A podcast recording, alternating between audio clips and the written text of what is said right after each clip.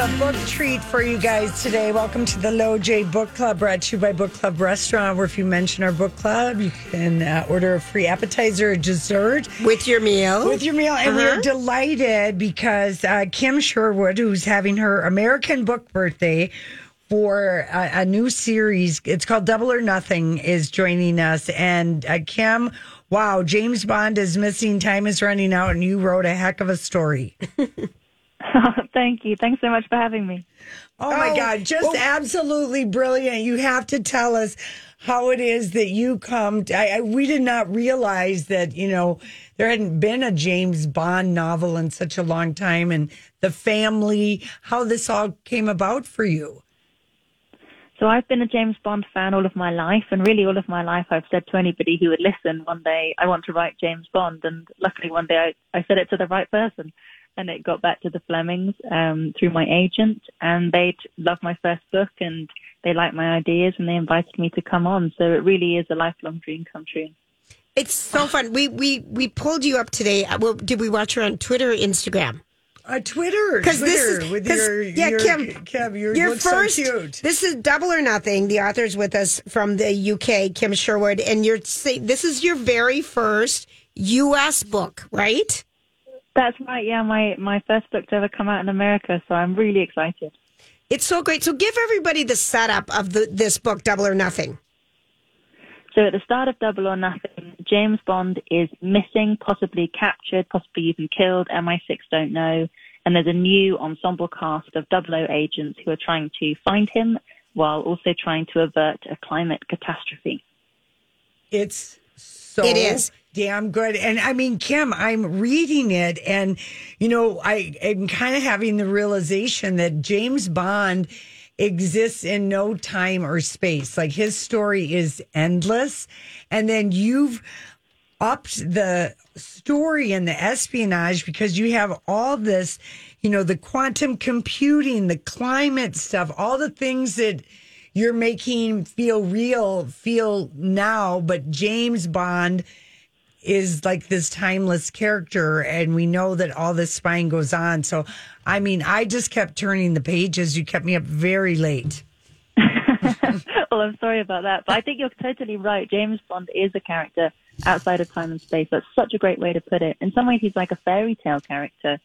And until very recently on screen, he didn't even age. You know, it was only Right. recently we saw him become a double O. Mm-hmm. So I, I wanted to kind of get into what is it about this character that we love so much? What is it about him that's so timeless? And to look at him from the perspective of these new double O's. Did you oh did you have a like okay, so we have this local author in Minnesota, Brian Freeman, and he was hired by the Robert Ludman estate Ludlum, Ludlum Ludlum estate estate for Bourne. to write the Bourne bu- books after he passed. How much pressure did you feel being able to write the very first Bond book in so long? I mean, was that overwhelming or was it just was exciting? dream, was Joel. it just destiny? Well, I was lucky in some ways because I was writing it during the pandemic, um, and it was a secret, so nobody knew, and I was just writing it locked in my room, which is a funny way to write a, a kind of global, uh, you know, story of espionage and travel. But I, it was, it was like it was just me, and I was just playing, you know, like I was a kid playing James Bond again, and I think that really helped take the pressure off. Right, because you did have that unlimited time to be with yourself and your imagination. And, and we do have tech billionaires that do have too much power that make people be worried at night. And we do hope that there are, you know, good um, spies out there that are, you know, spying for the right reason. And I mean, I, you can tell that you're a fan, Kim, of an espionage uh, novel because you just, the book was really quite electrifying, I thought, with the twists and turns and getting to know the new double O's. Oh, thank you. Well, I think that that's one of the amazing things about spy fiction that it takes these conflicts on vast scales that, that are really frightening and can feel incomprehensible, and it shrinks them down to a human scale. You know, instead of uh, during the Cold War, instead of capitalism versus communism, it was James Bond versus Rosa Klebb. You know, it shrunk it down to a human scale, and that's what I find comforting about spy fiction and comforting about creating these new double O characters who can tackle these things in the world that scare me, but they could be heroic. Right. It's right. And you know, I I loved reading more about you and that your grandfather George Baker was an actor and appeared in several Bond films. So it's kind of it really was in your blood. That's right. And actually, Ian Fleming wanted him to play Bond. When they met, he said, "That's my Bond." But George was tied up in a multi-picture deal that he couldn't get out of. Uh, but he was very delighted to come back around to Bond, and he appeared in a few films, um, most notably as Sir Hilary Bray in On Her Majesty's Secret Service, a Right. fan favourite. So I think he would be really pleased that it's come around again in this circular way to the family. That is just amazing that that he wanted your grandfather to Yeah. play James Bond. Yeah, it's funny how things work out. It really is. So, what do you? So, for people who have never read Bond um, stories before, the book is Double or Nothing. We're talking. It's her book birthday. Kim Sherwood, first U.S. book um, published over and Double or Nothing. What do you want? Yeah, uh, Lori and I have never read James Bond books. We've I've watched. never read an Ian No. Fleming novel. Never. But I've We've watched movies. every single Bond movie. what what has kind of been the response from readers about you know we've never read James Bond. I think it's bringing probably new readers to the whole James Bond world. That's right. I feel really pleased because um, hard fans of Bond, like me, Bond obsessives, are really responding and- and embracing the book. But also people who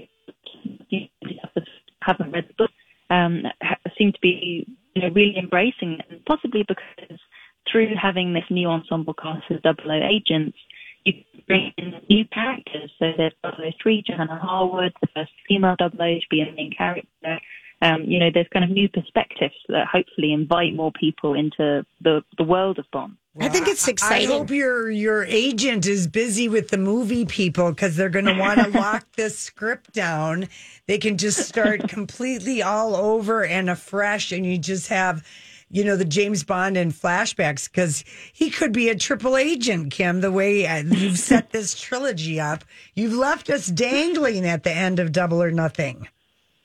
Yeah, that's right. And that's one of the, um, you know, one of the challenges of the book was to bring in these new characters and to give them space on the page. So that was why I thought I'll have Bond missing from the start, but he's both kind of um, absent and present because, as you say, he's there in flashbacks, he's there in people's memories, and there's a big cliffhanger for readers at the end. Yeah, It's so fun. Is the second book already written? And is it called Triple or Nothing, or what is the you know what's what, what's Double going and on a- with how double are and a we gonna half? have to wait for the Double O novel?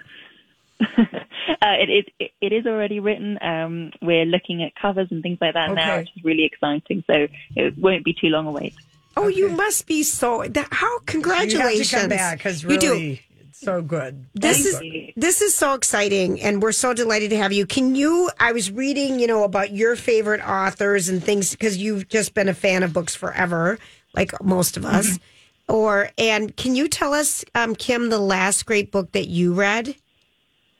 Oh, that's so hard to choose. But one I would really recommend that I read recently for the first time is The Heat of the Day by Elizabeth Bowen, which is a spy novel uh, written just after World War II and based on her wartime experiences in London. And it's luminous writing, but one of the reasons I particularly like it's because when we talk about the history of spy fiction, we often tell quite a male story. Yes. Right. Actually, there's been amazing female writers in the genre, and she was there right in, in the beginning, and its kind of evolution around World War II. So I would really recommend The Heat of the Day. All right, excellent. Okay, and then also, Kim, we have to thank you at the end of Double or Nothing.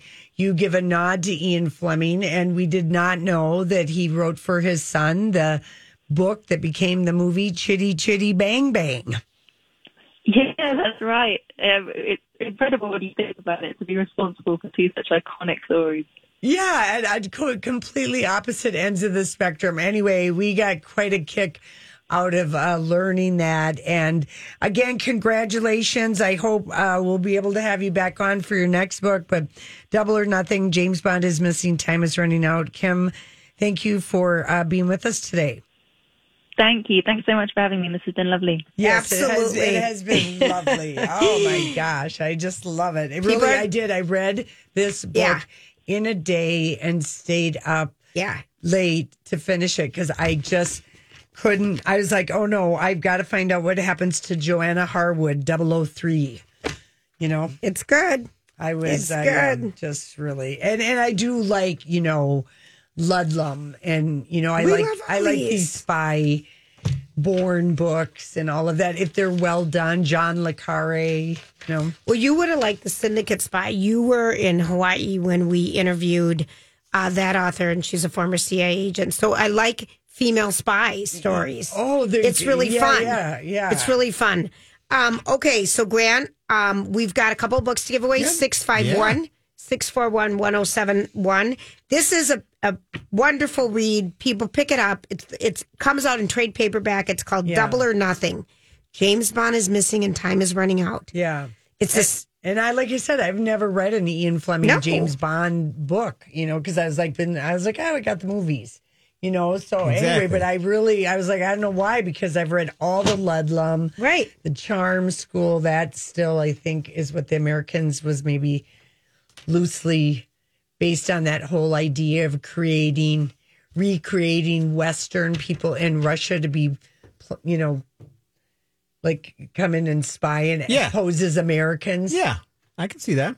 Thus, the show, the Americans. Oh, Don't That give was a anyone else an idea. That was a great though Great show. show. Oh, so that good. was that was when uh, Pootie was in the KGB. Early days. Early days. Early days. Early days. All right, Grant, you're probably getting a ton of Yeah, I've calls. got the, the calls. The, the phones are ringing off the hook. so- So